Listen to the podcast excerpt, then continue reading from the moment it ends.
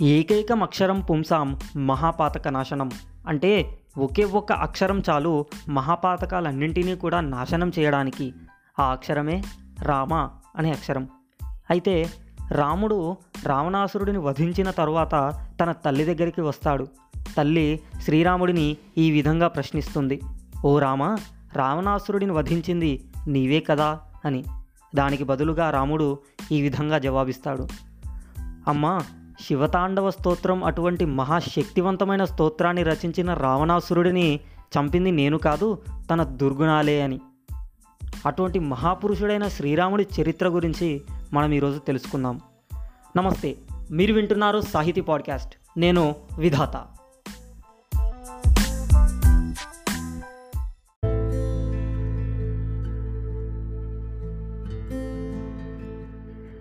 శ్రీరాముడు దశరథుడి కుమారుడు సూర్యవంశస్థుడు. ఆయన ఆదర్శ పాలకుడు ఎదురులేని వీరుడు. రామరాజ్యంలో ప్రజలు సుఖశాంతులతో జీవించారు. తండ్రి మాట నిలపడం కోసం పద్నాలుగు ఏళ్ళు అడవికి వెళ్ళాడు రాముడు. దుష్టుడైన రావణుడిని వధించాడు. అయోధ్యకు రాజైన తరువాత ఒక సాధారణ పౌరుడి మాటలకు విలువనిచ్చి సీతను అడవికి పంపిన ఆదర్శ పాలకుడు. రాముడు చూపిన గుణాలు భారతీయ సాంస్కృతిక విలువలుగా నిలిచిపోయాయి. అవే ఇప్పటికీ భారతీయులకే కాక సర్వ మానవాళికి ఆదర్శమైనాయి. ఈ పుస్తకాన్ని కేవు లక్ష్మీ నరసింహ శాస్త్రి గారు రచిస్తే దానిని కేవు నరసింహమూర్తి గారు తెలుగులోకి అనువదించారు. ప్రధాన సంపాదకులు ఎల్ఎస్ శేషగిరిరావు గారు. ఈ పుస్తకాల ముద్రణ భారత భారతి పుస్తకమాల చేసింది. ఈ పుస్తకాలు కావలసిన వారు సాహిత్య నికేతన్ బర్కత్పురా నుండి పొందవచ్చు. అయోధ్య కోసల రాజ్యపు రాజధాని. ఆ రాజ్యాన్ని సూర్యవంశరాజు దశరథుడు పాలిస్తున్నాడు. ఒకరోజు మహర్షి విశ్వామిత్రుడు ముఖ్యమైన పని మీద అయోధ్యకి వచ్చాడు. సకల మర్యాదలతో మహర్షికి స్వాగతం పలికిన దశరథుడు మహర్షి ఏ పని కోసం మీరు ఇక్కడికి వచ్చారు? మీ ఆజ్ఞని పాలించడానికి నేనెప్పుడూ సిద్ధంగా ఉంటాను అన్నాడు. రాజా సిద్ధాశ్రమంలో నేను చేయుచున్న యాగానికి రాక్షసుల నుంచి హాని ఉంది. కావున నీ యొక్క పెద్ద కుమారుని నా వెంట పంపు అన్నాడు విశ్వామిత్రుడు. విశ్వామిత్రుడు మాటలు విన్న దశరథుడు సందేహంలో పడ్డాడు. చాలా కాలం సంతానం లేక బాధపడిన ఆయన పుత్రకామేష్టి యాగాన్ని చేశాడు. అప్పుడు కలిగిన నలుగురు కొడుకుల్లో పెద్దవాడు రాముడంటే ఎనలేని ప్రేమ. రాముడికి పదిహేను ఏళ్ళు కూడా నిండలేదు. ఇప్పుడిప్పుడే వేద విద్యని పూర్తి చేసుకుని ధనుర్విద్యను అభ్యసిస్తున్నాడు. అలాంటి వాడు రాక్షసులతో యుద్ధం చేయగలడా? కానీ తన మాట వినకపోతే విశ్వామిత్రుడికి కోపం వస్తుంది. చాలా మంది దశరథుడికి నచ్చజెప్పాలని చూశారు. అయినా ఆయనకి రాముణ్ణి పంపడం ఇష్టం లేదు. చివరికి రాజకుమారుడినే పిలిపించారు. సంగతంతా తెలుసుకున్న రాముడు భయపడలేదు. తండ్రికి సాష్టాంగ నమస్కారం చేసి ధనసు చేతబూని విశ్వామిత్రుడితో మునీశ్వర నాకు నా తండ్రి ఆశీర్వాద బలం మీ కృప ఉన్నాయి. అందువల్ల ఏ రాక్షస శక్తి నన్నేమీ చేయలేదు. నేను మీతో రావడానికి సిద్ధంగా ఉన్నాను. అని తన తమ్ముడు లక్ష్మణుడితో పాటు బయలుదేరాడు. ముఖం మీద చెరుగని చిరునవ్వుతో రాముడు ఆ మాటలన్నాడు. ఆయన కళ్ళల్లో మెరుపు కనిపిస్తోంది. విశాలమైన భుజాలు పొంగి ఉన్నాయి. చేతిలో మెరుపు తీగ వంటి విల్లు ఉంది. వెనుక అమ్ముల పొది నడకల్లో రాచ టీవీ ఉట్టి పడుతోంది. దశరథుడి ప్రియపుత్రుడు సమస్త ప్రజానికపు అభిమానం పొందిన శ్రీరాముడు బయలుదేరాడు. ఆయనతో పాటు ఎప్పుడు నీడలా వెన్నంటి ఉండే తమ్ముడు లక్ష్మణుడు ప్రయాణానికి సిద్ధమయ్యాడు. దశరథుడికి ముగ్గురు భార్యలు. పెద్ద భార్య కౌసల్య కుమారుడే శ్రీరాముడు. కైక కొడుకు భరతుడు. సుమిత్రకి ఇద్దరు కుమారులు. లక్ష్మణ శత్రుఘ్నులు. విశ్వామిత్రుడితో బయలుదేరిన రామలక్ష్మణులు ఈకారణ్యంలో ప్రయాణించారు. మార్గ మధ్యంలో అనేక నదులు దాటారు. మునుల ఆశ్రమాలు సందర్శించారు. ఆ నదులు ప్రదేశాలకు సంబంధించిన వివరాలు కథలు విశ్వామిత్రుడు వారికి చెప్పాడు. అనేక శాస్త్ర విషయాలు బోధపరిచాడు. మహిమాన్వితమైన అస్త్రాల ప్రయోగ ఉపసంహారాలు నేర్పాడు. వాళ్ళిద్దరు రాజకుమారులు అంతఃపురంలో సకల భోగాలు అనుభవించిన వాళ్ళు. కటిక నేల మీద పడుకోవాల్సి వచ్చింది. కందమూలాలే వారి భోజనం. అయినా బాధపడలేదు. విశ్వామిత్రుడికి సేవలు చేశారు. ఈ ప్రయాణంలోనే రాముడు తాటకి అనే రాక్షసుని వధించాడు. తాటకి సిద్ధాశ్రమంలో మునుల్ని అనేక రకాలుగా హింసించింది. తన పెద్ద నోరు తెరిచి ధూళి రేపుతూ పెద్ద పెద్ద బండరాలు విసురుతూ తాటకి దాడి చేసింది. అలాంటి తాటకిని ఒకే ఒక్క బాణంతో నేలకూల్చాడు రాముడు. మిగిలిన ఋషులతో విశ్వామిత్రుడు ఆరు రోజులు యజ్ఞం నిర్వహించాడు. అన్ని రోజులు పగలు రాత్రి లేకుండా రామ లక్ష్మణులు యాగ రక్షణ చేశారు. ఒకరోజు తాటకి కొడుకులు మారీచ సుబాహులు దాడి చేశారు. రామ లక్ష్మణులు సిద్ధంగా ఉన్నారు. ఒక బాణంతో సుబాహుని చంపిన రాముడు మరో బాణంతో మారీచుణ్ణి సముద్రం అవతల పడేటట్టు కొట్టాడు. ఆ తర్వాత ఎప్పుడు మారీచుడు ఆశ్రమాల జోలికి రాలేదు. ఆ సమయంలోనే మిథిల రాజు జనకుడు కూడా ఒక యాగం చేస్తున్నాడు. ఈ యాగాన్ని గురించి అన్ని ప్రాంతంలోనూ తెలిసింది. జనకుడి దగ్గర పవిత్రమైన బ్రహ్మాండమైన శివధనస్సు ఉంది. ఆ ధనస్సును చూడాలని శ్రీరాముడికి ఎంతో కోరికగా ఉంది. అందుకే విశ్వామిత్రుడిని గురుదేవ మనం మిథిలా నగరానికి వెళ్దామా? అక్కడ యజ్ఞంతో పాటు శివధనస్సు కూడా చూడాలని ఉంది అని అన్నాడు. విశ్వామిత్రుడు వాళ్ళని మిథిలా నగరానికి తీసుకెళ్ళాడు. మిథిల చాలా దూరంలో ఉంది. గంగా మొదలైన నదులు దాటి అనేక నగరాలు చూస్తూ మిథిలకు చేరారు. మార్గ మధ్యంలో గౌతమ ఋషి భార్య అహల్య శాప విముక్తి చేశాడు శ్రీరాముడు. తెలియక చేసిన ఒక తప్పుకు బాధపడుతూ అహల్య బాహ్య ప్రపంచాన్ని దూరంగా రాయిగా మారిపోయింది. రాముడు రావడంతో ఆమె విచారం తొలగిపోయి తిరిగి ఋషిపత్నిగా తన బాధ్యతలు చేపట్టింది. యజ్ఞం కోసం జనకుడు విశాలమైన మండపం ఏర్పాటు చేశాడు. అందులో వేలాది మంది సమావేశం అయ్యారు విశ్వామిత్రుడికి స్వాగత సత్కారాలు చేసిన తర్వాత జనకుడు ఇలా అన్నాడు. ఓ మహర్షి మీరు చాలా ఉత్తములు కాబట్టే ఇలాంటి శిష్యుడు లభించాడు. అశ్వనీ దేవతల్లా వెలిగిపోతున్న వీరిద్దరు ఎవరు? తాము మిథిలానికి వచ్చిన ఉద్దేశాన్ని చెప్పి విశ్వామిత్రుడు ఓ రాజా వీళ్ళిద్దరూ దశరథుని కుమారులు. శ్రీరాముడు శివధనసును చూడాలనుకుంటున్నాడు అన్నాడు. యజ్ఞం పూర్తయ్యే సమయంలో ధనస్సును అక్కడికి తెచ్చారు. అది సాధారణమైన ధనస్సు కాదు. ఆ అద్భుత ధనస్సును పెద్ద చక్రాల బండి మీద పెట్టి అనేక మంది సైనికులు లాగుతూ మండపానికి తెచ్చారు. ధనస్సు తెచ్చిన తర్వాత ఓ మహర్షి నాకు ఒక కుమార్తె ఉంది. ఆమె పేరు సీత. ఆమెను వివాహం చేసుకోవాలని అనేక మంది రాజకుమారులు వచ్చారు. ఎవరు ఈ ధనస్సును ఎక్కుపెట్టి నారి సంధిస్తారో వారికి సీతనిచ్చి పెళ్ళి చేస్తానని ప్రకటించాను. కానీ ఇప్పటి వరకు ఎవరు ఆ విల్లు ఎక్కుపెట్టలేకపోయారు. రాముడికి విల్లు ఎక్కుపెట్టడానికి అనుమతినివ్వండి అన్నాడు. ఎందరో వీరాది వీరులు ఎత్తలేని విల్లుని సుకుమారంగా ఈ బాలుడు ఎలా ఎత్తగలడు అని అనుకున్నారు చూస్తున్న వారంతా విశ్వామిత్రుడు అనుమతి ఇవ్వగానే రాముడు ధనస్సును సమీపించి నమస్కారం చేశాడు. అందరూ ఆశ్చర్యపడేటట్లుగా అతి సులభంగా వంచాడు. అంతే పెద్ద శబ్దం చేస్తూ విల్లు విరిగింది. సభికులంతా నిర్ఘాంతపోయారు. సౌందర్యవతి సీత వరమాలను రాముడి మెడలో వేసింది. రాముడి వివాహం వార్త తెలుసుకొని అయోధ్యలో అంతా సంతోషించారు. రాణులతో కలిసి దశరథుడు మిథులకు బయలుదేరాడు. సీత చేతిని రాముడికి అందిస్తూ జనకుడు ఇలా అన్నాడు శ్రీరామ సీత నేటి నుంచి నీ ధర్మపత్ని. ఆమెకి రక్షణ కల్పించవలసిన బాధ్యత నీది. ఇద్దరూ ఆనందంగా ఉండండి. రాముడితో పాటు భరత లక్ష్మణ శత్రుఘ్నుల వివాహం కూడా జరిపించారు. అంతా తిరిగి అయోధ్యకి వస్తున్నారు. దారిలో వాళ్ళకి మహాతపస్వి పరాక్రమవంతుడైన పరశురాముడు కనిపించాడు. రామ నీవు శివధనస్సును ఎక్కుపెట్టి మహావీరుడు అనుకుంటున్నావు. ఈ విష్ణు చాపాన్ని పట్టుకొని బాణం సంధించగలిగితే అప్పుడే అసలైన వీరుడివి అవుతావు. చేతనైతే ఆ పని చెయ్యి అని పరశురాముడు సవాలు విసిరాడు. పరశురాముడి మాటలకు శ్రీరాముడు భయపడలేదు. విష్ణు శాపాన్ని ఎక్కుపట్టి బాణాన్ని సంధించాడు. రాముడి శక్తి సామర్థ్యాలు చూసిన పరశురాముడు ఇంకేమీ మాట్లాడకుండా అక్కడి నుంచి వెళ్ళిపోయాడు దశరథుని మూడో భార్య కైకేహి పెద్దన్న రాజగృహ పురాణానికి రాజు. ఆయనకి కొడుకులు లేరు. దశరథుడి అనుమతి తీసుకొని భరత శత్రుఘ్నుల్ని కొంతకాలం తన దగ్గర ఉంచుకోవాలనుకున్నాడు. రామ లక్ష్మణులు మాత్రం అయోధ్యలో ఉన్నారు. దశరథుడికి వయస్సు మీద పడుతుంది. అందుకే రాముడికి పట్టాభిషేకం చేసి యువరాజుని చేయాలనుకున్నాడు. ఈ విషయం తెలిసి ప్రజలంతా ఎంతో సంతోషించారు. రాముడిని సభకి పిలిపించిన తరువాత దశరథుడు ఇలా అన్నాడు కుమారా నేను ముసలివాడిని అవుతున్నాను. ప్రజల సంరక్షణ బాధ్యత ఇక నువ్వు తీసుకోవాలి. నువ్వు రాజు కావాలని ప్రజలు కూడా కోరుకుంటున్నారు. నీకు యువరాజు పట్టాభిషేకం జరిపించాలనుకుంటున్నాను. ఈ రోజు నుంచి సీతతో పాటు దీక్ష చేపట్టు. తండ్రి మాట ప్రకారం రాముడు దీక్ష ప్రారంభించాడు. రామ పట్టాభిషేక వార్త రాజ్యమంతా వ్యాపించింది. చిన్నపిల్లల నుంచి ముసలివారి వరకు అంతా ఎంతో సంతోషించారు. అయోధ్య నగరాన్ని సర్వాంగ సుందరంగా అలంకరించారు. ప్రతి ఇల్లు అలంకరణతో కలకలలాడింది. కుమారుణ్ణి పట్టాభిషేక వార్త విని కౌసల్య ఎంతో సంతోషించింది. కానీ ఈ ఆనందం ఎంతో కాలం నిలువలేదు. రామ పట్టాభిషేకం కైకేహి దాసి మందరకి అసలు నచ్చలేదు. తన రాణి దగ్గరకు వెళ్ళి మహారాణి పెద్ద కుట్ర జరిగింది. భరతుణ్ణి బయటకు పంపి రాముడికి పట్టం కట్టబెడుతున్నారు అని తన కోపం వెళ్ళగక్కింది కైకేహి మాత్రం మందర మాటల్ని పట్టించుకోలేదు. రాముడు సర్వగుణ సంపన్నుడు. నన్ను ఎంతో గౌరవిస్తాడు. అమ్మా అంటూ నోరారా పిలుస్తాడు. యువరాజు కావలసిన అర్హతలన్నీ ఉన్నవాడు. ఈ విషయంలో భరతుడి ప్రస్తావన ఎందుకు? ఇలాంటి శుభ సమాచారం తెచ్చినందుకు ఈ బహుమతి అందుకో.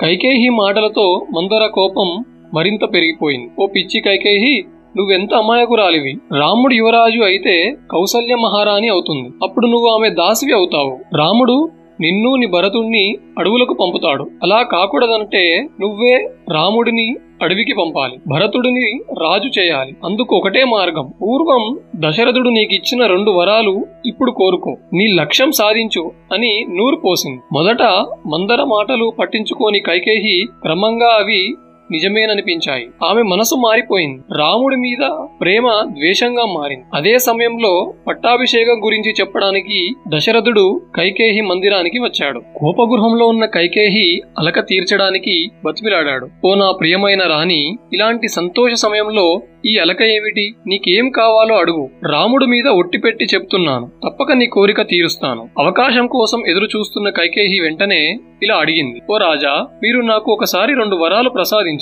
ఇప్పుడు వాటిని తీర్చండి. ఇప్పుడు నిర్ణయించిన ముహూర్తానికి రాముడికి బదులు భరతుడికి పట్టాభిషేకం చేయండి. ఇది నా మొదటి వరం. ఇక నా రెండవ వరం. నార బట్టలు ధరించి రాముడు పద్నాలుగేళ్ళు వనవాసం చేయాలి. కైకేహి మాటలు విని దశరథుడు నిర్ఘాంతపోయాడు. ఓ దుష్టురాల రాముడు నిన్ను కన్న తల్లిలాగా ప్రేమించాడు ఆదరించాడు. నీకు ఎప్పుడు ఎలాంటి కష్టం కలిగించలేదు. అలాంటి వాడిని అడవులకు పంపాలని చూస్తున్నావు. రాముడు లేకుండా నేను ఒక్క క్షణం జీవించి ఉండలేను. ఇలా అంటూ విపరీతమైన దుఃఖంతో దశరథుడు మునిగిపోయాడు. కైకేహి కోరిన వరాలు పదే పదే గుర్తు చేసుకుని బాధతో మూర్చపోయాడు తెల్లవారుజామున శ్రీరాముడు తన తమ్ముడు లక్ష్మణుడితో కలిసి కైకేహి మందిరానికి వచ్చాడు. తండ్రి స్థితిని చూసి చాలా విచారించాడు. దశరథుడు మెల్లగా కళ్ళు తెరిచి రాముణ్ణి చూశాడు. ఏదో చెప్పాలనుకున్నాడు. ప్రియతమా రామా అన్నాడు. తర్వాత మాట రాలేదు. దుఃఖంతో గొంతు ఊడుకుపోయింది అంతలోనే కైకేయి అందుకుంది. ఓ రామ మీ తండ్రి గారు నాకు రెండు వరాలు ప్రసాదించారు. ఆయన మాట నువ్వు నిలబెట్టాలి. అమ్మా నాన్నగారు నీకు ఇచ్చిన మాటను తప్పక నిలబెడతాను. ఇంతకీ ఆ మాట ఏమిటో చెప్పండి. ఈ రాముడు కూడా ఆడిన మాట తప్పడు అన్నాడు. అయితే విను నీ బదులు భరతుణ్ణి పట్టాభిషేకం జరుగుతుంది. అలాగే నారబట్టలు ధరించి నువ్వు పద్నాలుగేళ్ళు వనవాసం చేయాలి. ఇది మహారాజు ఆదేశం. అన్నది కైక. కైక మాటలకి రాముడికి కోపం రాలేదు ఆందోళన పడలేదు. చెరగని చిరునవ్వుతో అమ్మా నాన్నగారు ఈ మాట చెప్పడానికే బాధపడుతున్నారా? ఆయన అగ్నిలో దూకమన్నా ఆ పని సంతోషంగా నిస్సంకోచంగా చేస్తాను. ఈరోజే వనవాసానికి బయలుదేరుతున్నాను అన్నాడు. లక్ష్మణుడికి మాత్రం కోపం వచ్చింది. ఇలాంటి తల్లిదండ్రులు ఉండడం కంటే చనిపోవడం మేలు అన్నాడు. కానీ లక్ష్మణుడి మాటలు రాముడికి నచ్చలేదు. లక్ష్మణుడిని మందలించాడు. నువ్వు అలా అనకూడదు. తల్లిదండ్రులతో ఇలాగే వ్యవహరిస్తారా? నాన్నగారిని చూడు మనల్ని ఎంతో ప్రేమిస్తారు. కాబట్టే అంత బాధపడుతున్నారు. ఆయన మాటల్ని పాటించకపోతే మన జన్మ వ్యర్థం. తల్లిదండ్రులను నిందించి నువ్వు పాపం చేశావు. లక్ష్మణుడు వెంటనే క్షమాపణ కోరాడు. అన్నా కోపంలో నేను తప్పు చేశాను. నన్ను క్షమించు. దశరథుడు దుఃఖిస్తూనే ఉన్నాడు. రామ లక్ష్మణుడు సరిగ్గానే చెప్పాడు. నేను శత్రువుని నా అడ్డు తొలగించి నువ్వు సింహాసనాన్ని అధిష్ఠించు. అంతేకాని నన్ను అయోధ్యని వదిలిపోవద్దు. అలా చేస్తే నేను జీవించలేను. తండ్రి పాదాలకు నమస్కరించి రాముడిలా అన్నాడు. తండ్రి మీరు ఇంతగా బాధపడకూడదు. భరతుడినే రాజును చేయండి. అతను పరాయివాడు కాదు. నా తమ్ముడు మీ మాట నిలబెట్టుకోండి. మీకు సత్యవాది అని పేరు వస్తే అది మాకెంతో సంతోషంగా ఉంటుంది. నేను సంతోషంగా అడవికి వెళ్తాను. దయతో ఆజ్ఞ ఇవ్వండి. వనవాసానికి వెళ్ళాలని రాముడు నిర్ణయించుకోవడంతో సీత కూడా అందుకు సిద్ధమైంది. లక్ష్మణుడు కూడా అడవికి బయలుదేరాడు. కౌసల్య తాను వస్తానంది. కాని రాముడే అమ్మా నువ్వు వచ్చేస్తే తండ్రి గారిని ఎవరు చూస్తారు? అని ఆపాడు. నారబట్టలు ధరించి సీతారామ లక్ష్మణులు రథంలో బయలుదేరారు. వారితో పాటు మంత్రి సుమంతుడు ఉన్నాడు. అయోధ్య నగరవాసులు రామ వనవాస వార్త విని ఎంతో బాధపడ్డారు. రాముడు అడవికి వెళితే మేము అయోధ్య వదిలిపోతాం అన్నారు. ఇల్లు వాకిల్లి వదిలి రాముడి రథం వెనుక బయలుదేరారు. రెండవ రోజున రాముడు ఎంతో నచ్చజెప్పి వారిని వెనక్కి తిప్పి పంపాడు. రథం మీద చాలా దూరం ప్రయాణించి గంగానది ఒడ్డున ఉన్న శృంగవేరపురం చేరుకున్నారు. అది గుహుడి రాజ్యం. గుహుడు మరిపాలను చూసి రామ లక్ష్మణులను జుట్టును కొప్పులా చుట్టాడు. ఆ జటాజూటంతో వాళ్ళిద్దరూ మహాతేజస్సులైన మునుల్లా కనిపించారు. అక్కడి నుంచి సుమంతుడిని తిప్పి పంపుతూ రాముడు మా యాత్ర విశేషాలను అయోధ్యలో వారందరికీ తెలియజేయండి. నా దీవెనలు అతనికి ఎప్పుడు ఉంటాయని భరతుడితో చెప్పండి అని అన్నాడు. సీతతో పాటు రాముడు గంగానది దాటి దట్టమైన అడవిలో అడుగుపెట్టాడు. సీత మొట్టమొదటిసారి అలాంటి అడవిని చూసింది. ఎత్తైన చెట్లు రకరకాల జంతువులు దూరంగా చిత్రకూట పర్వతం భరద్వాజముని చెప్పిన ప్రకారం చిత్రకూటాన్ని చేరుకొని అక్కడే గడ్డితో ఒక గుడిసె వేసుకున్నారు సుమంతుడు అయోధ్య చేరుకున్నాడు. అదే రోజు దశరథుడు తన ప్రియపుత్రుడు రాముడు గురించి కలవరిస్తూ ప్రాణాలు వదిలాడు. మేనమామ ఇంటి నుంచి వచ్చిన భరతుడు చాలా బాధపడ్డాడు. రాజుగా అధికారం చేపట్టడానికి ఒప్పుకోలేదు. తల్లి కైకేహి చేసిన పనిని తప్పుపట్టాడు. నువ్వు అధికార వ్యామోహంతో ఘోర అపరాధం చేశావు. నీ ముఖం చూపించకు. నాకు రాజు కావాలనే కోరిక లేదు. మా అన్న రాముణ్ణి తిరిగి తీసుకువస్తాను అంటూ అడవికి బయలుదేరాడు. అతనితో పాటు రాజమాతలు మంత్రులు పరిచార జనులు సైన్యం వచ్చారు. తండ్రి మరణ వార్త విని రాముడు చాలా దుఃఖించాడు. తాము అనాథలమయ్యామని బాధపడ్డాడు. రాముడి కాల మీద పడిన భరతుడు అన్న రాజ్యం నీది. నేను నీ దాసుడిని. దయచేసి అయోధ్యకి తిరిగి వచ్చి పరిపాలన చేపట్టు. నా తల్లి చేసిన తప్పును క్షమించు అన్నాడు. మిగిలిన వాళ్ళు కూడా రాముడు తిరిగి రావాలని కోరారు. అయినా రాముడు అందుకు ఒప్పుకోలేదు. భరత మనం తండ్రి గారి మాట నిలబెట్టాలి. అది మన ధర్మం. ఆయన నీకు రాజ్యాన్ని నాకు పద్నాలుగు సంవత్సరాల వనవాసాన్ని ఇచ్చారు. నా వనవాస దీక్ష పూర్తయిన తర్వాత నీ కోరిక నెరవేరుస్తాను అన్నాడు. చివరికి రాముడి మాటలు భరతుడు ఒప్పుకోవలసి వచ్చింది. అయితే పద్నాలుగు ఏళ్ళు గడిచిన వెంటనే అయోధ్యకి తిరిగి రాకపోతే తాను ప్రాణత్యాగం చేస్తానన్నాడు.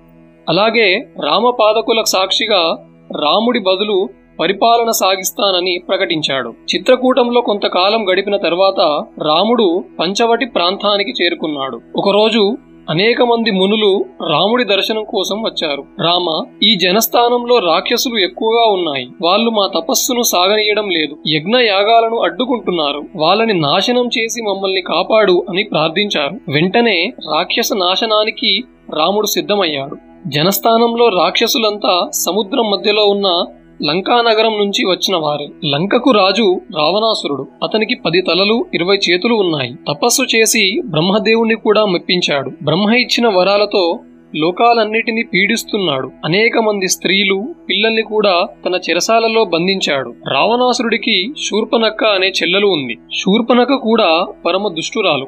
ఒకరోజు పంచవటికి వచ్చిన శూర్పన అక్కడే ఉన్న రామ లక్ష్మణుల్ని చూసింది.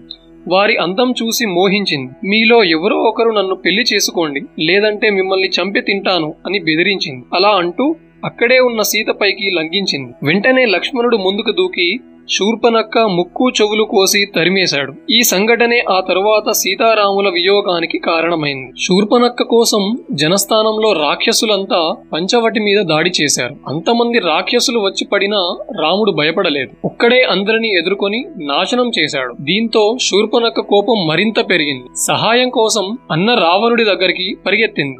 శూర్పనక్క మాటలు విని రావణాసురుడికి విపరీతమైన కోపం వచ్చింది. శ్రీరాముడు నా ముందెంత? నేనే సీతను తీసుకొస్తాను. నా రాణిని చేస్తాను. సీత లేక రాముడు దుఃఖిస్తూ చనిపోతాడు. ఆ తరువాత రావణాసురుడు తన పని ప్రారంభించాడు. మొదట మారీచుని దగ్గరికి వెళ్ళాడు. ఓ మారీచా నీ మాయ విద్యలతో బంగారు లేడిగా మారు. సీత దృష్టిని ఆకర్షించు. రాముడు నిన్ను పట్టుకునేందుకు వస్తాడు. అప్పుడు నేను సీతను అపహరిస్తాను అని తన పథకాన్ని బయటపెట్టాడు. రాముడి మాట వినగానే మారీచుడు భయంతో వణికిపోయాడు. వద్దు రావణ వద్దు. నీకు శ్రీరాముడి బల పరాక్రమాలు తెలియవు. చిన్న పిల్లవాడిగా ఉన్నప్పుడే నా అన్న సుబాహుణ్ణి సంహరించాడు. నన్ను ఇక్కడికి దూరంగా బాణంతో విసిరి కొట్టాడు చావు తప్పి నేను ఇలా ఉన్నాను. ఇప్పుడు రాముడు యుద్ధ విద్యలో మరింత ఆరితేరి ఉంటాడు. అతనికి కోపం తెప్పిస్తే నిన్ను నీ లంకను సర్వనాశనం చేస్తాడు. జాగ్రత్త అన్నాడు. మారీచుడు ఇంత చెప్పినా రావణాసురుడికి తలకెక్కలేదు. తన పంతం విడిచిపెట్టలేదు. తను చెప్పిన పని చేయకపోతే మారీచుడిని చంపుతానన్నాడు. గత్యంతరం లేక మారీచుడు బంగారు లేడిగా మారడానికి ఒప్పుకున్నాడు. ఇద్దరు కలిసి పంచవటి చేరుకున్నారు. సన్యాసి వేషంలో రావణుడు చెట్లు చాటున దాక్కున్నాడు. బంగారు లేడిగా మారిన మారీచుడు చెంగు చెంగున గెంతుతూ సీత దృష్టిని ఆకర్షించాడు. బంగారు లేడీ చూసి ముచ్చటపడిన సీత అది కావాలని రాముడిని అడిగింది. లేడిని పట్టుకునేందుకు రాముడు వచ్చాడు. లేడి పరిగెత్తుతూ చాలా దూరం అడవిలోనికి తీసుకుపోయింది. చివరికి రాముడు ఆ లేడి మీద బాణం విడిచాడు. అంతే బాణం దెబ్బతో నిజరూపం పొందిన మారీచుడు ఆ లక్ష్మణ ఆ సీత అని అరుస్తూ కూలిపోయాడు. ఈ అరుపులు విని ఆందోళపడిన సీత భర్త రక్షణ కోసం లక్ష్మణుని పంపించింది. రామ లక్ష్మణులు లేని సమయం చూసి రావణాసురుడు బయటకు వచ్చాడు. పది తలలు ఇరవై చేతులతో తన అసలు స్వరూపం చూపాడు. ఆ భయంకర రూపం చూసి సీతాదేవి మూర్చపోయింది సీతను పుష్పక విమానంలో ఉంచి రావణాసురుడు లంకకు బయలుదేరాడు.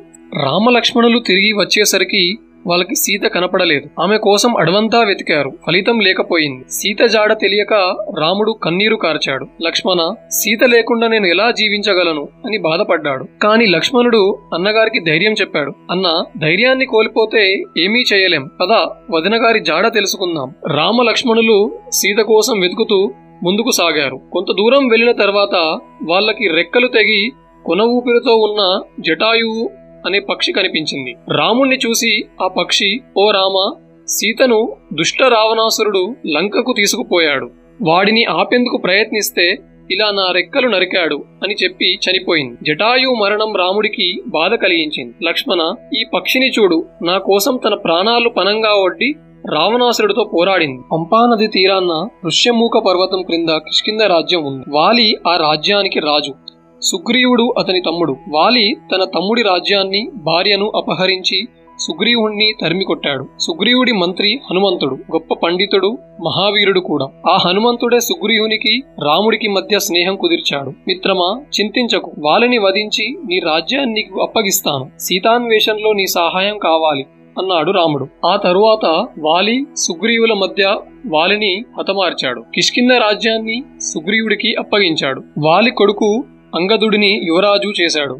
కిష్కింద ప్రజలంతా రాముడి ఔదార్యానికి ముగ్ధులయ్యారు. కొంతకాలం తరువాత సుగ్రీవుడు వానర సేనను సీతాన్వేషణ కోసం నాలుగు దిక్కులకు పంపాడు.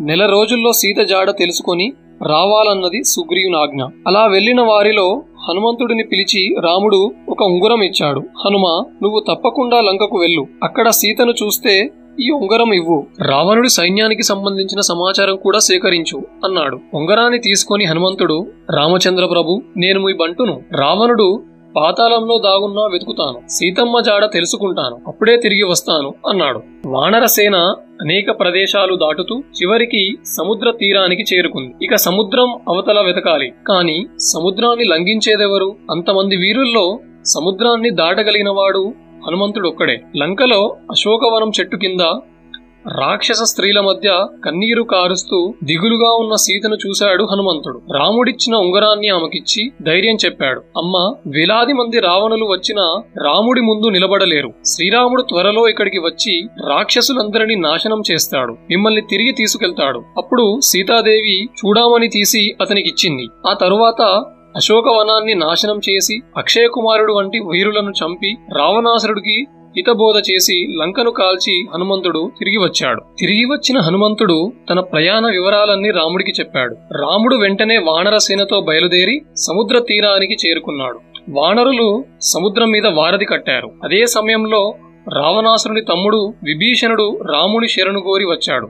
మంచివాడైన విభీషణుడు తన అన్న చేసే ఘోరాలు భరించలేకపోయాడు. అందుకే లంకను వదిలి రాముడి దగ్గరికి వచ్చాడు. శ్రీరామ మీ శరణు కోరుతున్నాను. దయతో నన్ను రక్షించు. శత్రు శిబిరం నుంచి వచ్చిన వాడికి ఆశ్రయం ఇవ్వకూడదని సుగ్రీవుడు వాదించాడు. అయినా అపారమైన దయాగుణం కలిగిన రాముడు శరణు కోరి వచ్చిన వారికి రక్షించడం నా ధర్మం. విభీషణుడే కాదు స్వయంగా రావణుడే నా శరణు కోరి వస్తే నేను ఆదరిస్తాను. విభీషణ ఈనాటి నుంచి నువ్వు మాలో ఒకడివి. రావణుని చంపి నిన్ను లంకకు రాజును చేస్తాను. అన్నాడు. వారధి మీద సముద్రాన్ని దాటి వానరసేనతో పాటు రాముడు లంకకు చేరుకున్నాడు. మరోసారి రావణాసురుడికి బుద్ధి చెప్పాలనుకున్నాడు. సీతను అప్పగిస్తే అప్పటికైనా క్షమిస్తారని సందేశం పంపాడు. కాని రావణుడు మాట వినలేదు. సీతను అప్పగించే మాటే లేదు. యుద్ధంలో రామ లక్ష్మణుల్ని వధిస్తానంటూ గర్జించాడు. మిగిలిన రాక్షసులు కూడా రావణాసురుడికి మద్దతు పలికారు. మిగిలిన రాక్షసులు కూడా రావణాసురుడికి మద్దతు పలికారు. మేం వానరసేనల్ని చీజి చెండాడుతామంటూ ప్రతిజ్ఞలు చేశారు. యుద్ధభేరీలు మోగాయి. రకరకాల ఆయుధాలతో రాక్షస సైన్యం యుద్ధానికి సిద్ధమైంది. సైనికుల అడుగులకు రేగిన ధూళి ఆకాశాన్ని కప్పేసింది. రావణుడి సైన్యం చాలా పెద్దది. అందులో భయంకరులైన యోధులు కూడా ఎక్కువే. కానీ ప్రతిరోజు వానర వీరుల చేతిలో ఒక్కో రాక్షస ప్రముఖుడు మరణిస్తున్నాడు.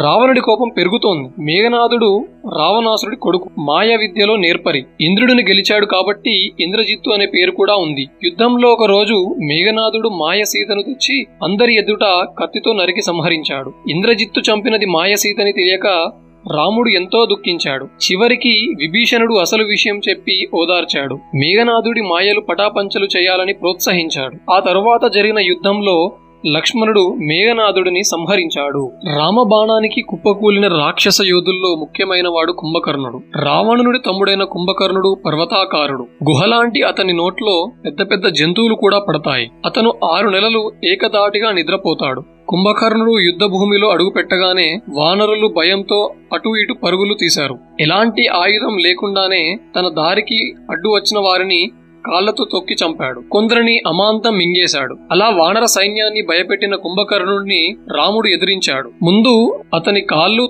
చేతులు ఖండించి ఆ తర్వాత తలను మొండం నుంచి వేరు చేశాడు. ప్రహస్త్రుడు వజ్రదృష్టుడు మొదలైన రాక్షసుల్ని కూడా రాముడే సంహరించాడు. ఇలా రావణుని సైన్యమంతా నాశనమైంది. అప్పుడు రావణాసురుడు తను రహస్యంగా దాచి ఉంచిన సైన్యాన్ని యుద్ధానికి పంపాడు. మళ్ళీ అంత రాక్షస సేన వచ్చి పడేసరికి వానర సైన్యానికి దిక్కు తోచలేదు. అప్పుడే రాముడు ఉపాయంగా సమ్మోహనాస్త్రాన్ని ప్రయోగించాడు. రాక్షస సైన్యంలో ప్రతి ఒక్కరికి ఎదుటివాడు రాముడిలా కనిపించాడు. దానితో రాక్షసులే ఒకరినొకరు చంపుకున్నారు. చివరికి రావణాసురుడే యుద్ధానికి వచ్చాడు. మొదట విభీషణుడు లక్ష్మణుడు అతన్ని ఎదుర్కొన్నారు. రావణుడు ప్రయోగించిన ఘంట శక్తి అనే ఒక ఆయుధం లక్ష్మణుడికి తాకింది. లక్ష్మణుడు కింద పడిపోయాడు. ఇది చూసిన రాముడికి ఎంతో కోపం వచ్చింది. బాణం సంధించి రావణాసురుడి ముందుకి వచ్చాడు. రావణ ఇదే నీకు ఆఖరి రోజు అంటూ బాణహర్షం కురిపించాడు. రాముడి బాణపు దెబ్బలు తట్టుకోలేక రావణాసురుడు పారిపోయాడు. లక్ష్మణుని చూసి రాముడు ఎంతో బాధపడ్డాడు. నా ప్రియమైన తమ్ముడా నీవు జీవించి లేకపోతే నేను మాత్రం ఎలా ప్రాణాలతో ఉండగలను? ఇంతవరకు నువ్వు నీడలా నాతో ఉన్నావు. ఇప్పుడు నేను నీతో పాటు వస్తాను అంటూ కన్నీరు కార్చాడు. రాముడి సేనలోనే సుషేనుడు అనే వైద్యుడు కూడా ఉన్నాడు. అతను లక్ష్మణుడిని పరిశీలించాడు. లక్ష్మణుడు చనిపోలేదని కేవలం మూర్ఛపోయాడని రాముడికి ధైర్యం చెప్పాడు. సంజీవ మూలికతో అతనికి వైద్యం చేయవచ్చని చెప్పాడు. కానీ ఆ మూలిక హిమాలయ పర్వతాల్లో ఉంది. అంత దూరం వెళ్ళి ఎవరు తెస్తారు? రాముడు ఈ కష్టమైన పనిని కూడా హనుమంతుడికే అప్పగించాడు. హిమాలయాలకు ఎగిరి వెళ్ళిన ఆంజనేయుడు సంజీవని మూలికను గుర్తించలేక ఆ మూలిక ఉన్న పర్వతాన్నే తీసుకువచ్చాడు. మూలికతో వైద్యం చేసిన వెంటనే లక్ష్మణుడు మూర్ఛ నుంచి తేరుకున్నాడు. లేచి నిలబడి యుద్ధానికి సిద్ధమయ్యాడు. లక్ష్మణుడు జీవించి ఉన్నాడని తెలుసుకున్న రావణుడు కోపంతో తిరిగి యుద్ధానికి వచ్చాడు. అప్పుడు రామ రావణుల మధ్య భయంకరమైన యుద్ధం జరిగింది. ఆ యుద్ధాన్ని పోలిన యుద్ధం మరొకటి లేదు. రాముడు తన నిశితమైన బాణాలతో రావణుని తలలు అనేకసార్లు ఖండించాడు. కాని వర ప్రభావం వల్ల ఆ తలలు మళ్ళీ పుట్టుకు వచ్చాయి. చివరికి రాముడు ప్రయోగించిన రామబాణం రావణాసురుడి గుండెలను చీల్చింది. భీకరంగా అరుస్తూ రావణుడు నేలకూలాడు. దేవతలంతా సంతోషించారు. దుష్టుడైన రావణాసురుడి అంతం లోకాలకు శాంతి తెచ్చిందని ఆనందించారు. రాముడి మీద పూలవాన కురిపించారు. అప్పుడు రాముడు విభీషణ నీ అన్న ఎంత దుష్టుడైనా మహావీరుడు. నేను వీరులను గౌరవిస్తాను. నీ అన్న అంత్యక్రియలు చేయడం నీ కర్తవ్యం అన్నాడు. విభీషణుడు తన అన్నకు అంతిమ సంస్కారాలు చేశాడు. ఒక శుభముహూర్తంలో విభీషణుడికి లంకాధిపతిగా పట్టాభిషేకం జరిగింది. రాముడి వనవాసం కూడా పూర్తయింది. సీతతో పాటు అయోధ్యకి తిరిగి వెళ్ళాలి. కానీ రాముడు సీత నేను నా ధర్మాన్ని అనుసరించి నిన్ను రావణాసురుడి చేర నుండి విడిపించాను. కానీ ఇంతకాలం లంకలో ఉన్న నిన్ను ఇప్పుడు అయోధ్యకి తీసుకెళ్ళలేను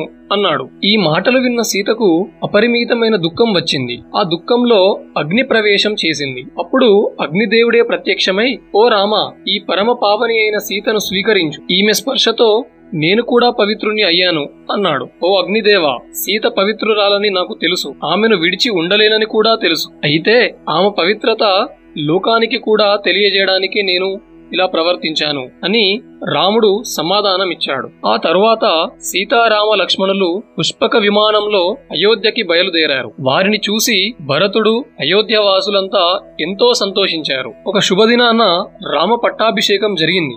రామయ్య మా తండ్రి సీతమ్మ మా తల్లి ఇది ఆదర్శమైన రామరాజ్యం అంటూ ప్రజలు సంతోషంగా పాటలు పాడారు. ఋషులు మునులు దేవతలు రాముడిని రామ తండ్రి మాటను నిలబెట్టావు. దుష్టులైన పాలకులను సంహరించి సుగ్రీవుడు విభీషణుడు వంటి వారికి రాజ్యం అప్పగించావు. ధర్మాన్ని రక్షించి శాంతిని కాపాడావు. నీ పేరు సూర్యచంద్రులనంత వరకు నిలిచే ఉంటుంది అని దీవించారు. ప్రజల్ని కన్న తల్లిలా చూసుకున్నాడు రాముడు.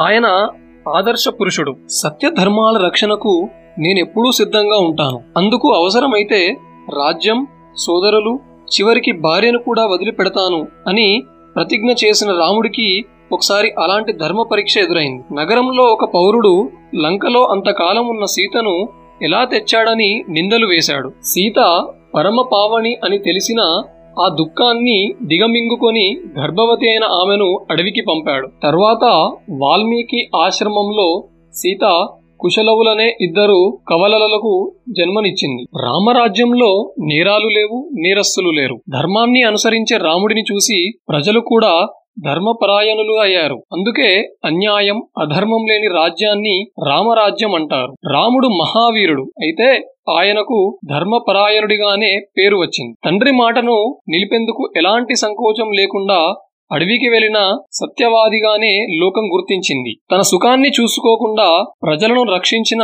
ఆదర్శ పాలకుడిగా కీర్తించింది. రాముడిది ఒక అద్భుతమైన వ్యక్తిత్వం. అందులో అపారమైన ప్రేమ ధర్మనిష్ట జాలి వంటి సద్గుణాలన్నీ కనిపిస్తాయి. జై శ్రీరామ్. ఈ పుస్తకానికి వాయిస్ ఓవర్ ఇచ్చింది అమిరినేని సందీప్ గారు. తర్వాతి పుస్తకం పృథు చక్రవర్తి నమస్తే మీరు వింటున్నారు సాహితీ పాడ్కాస్ట్. నేను విధాత. ధన్యవాదాలు.